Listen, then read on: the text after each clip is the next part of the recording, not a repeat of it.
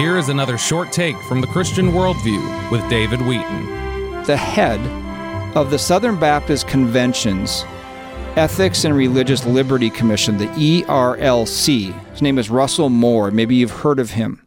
He tweeted this past week and said, Mr. President, people are dead. The Capitol is ransacked. There are 12 dangerous days for our country left. Could you please step down and let our country heal?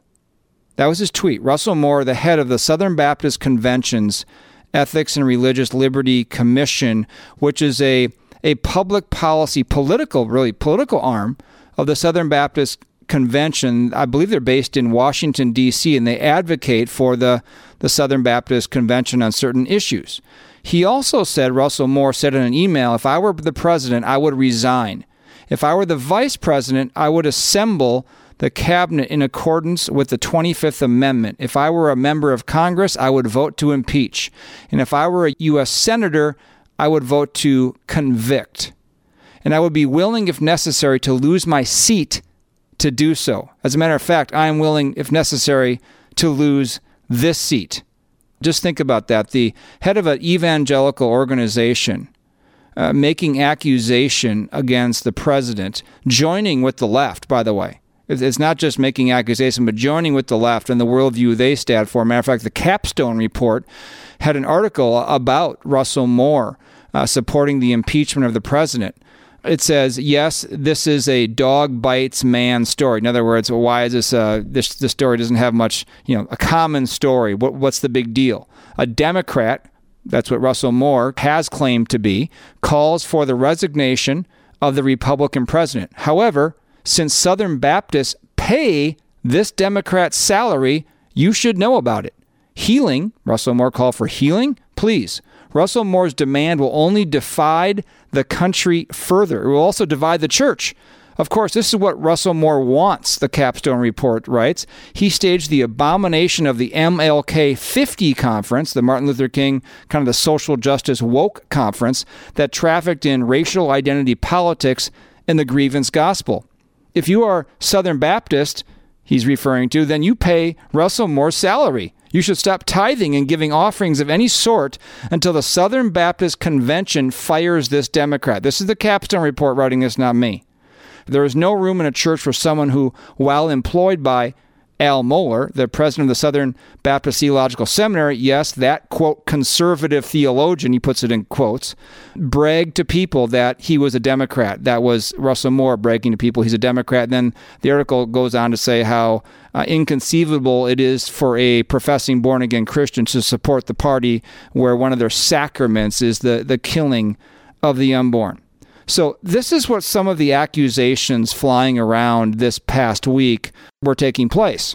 But why is it a false accusation? Is there any truth to these accusations against the president? Well, you have to define terms, I think, first of all. What is incitement? Incitement, dictionary definitions here. Incitement means the provocation of unlawful behavior and an insurrection is defined as a quote violent uprising against an authority or government. Well, you could certainly say what happened at the Capitol was an insurrection. It was a violent uprising against uh, uh, the government that day. It's even sedition. Sedition is defined as incitement of discontent or rebellion against a government. You could say it was that. A riot is defined as a noisy, violent public disorder caused by a group or a crowd of persons. It certainly was that. It was mayhem. But then to level the charges of incitement by the president is, I believe, as you read his speech in the rally he made that day, much too far of a leap, at least for me.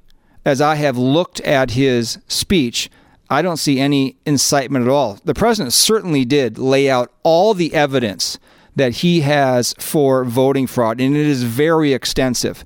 We have linked right now on our website, thechristianworldview.org, that speech as we did last week. I would really encourage you to read the speech. And now, for a second reason, last week I wanted you to read it just to get an idea of the level of voting fraud in this past election that was being alleged by the, the president.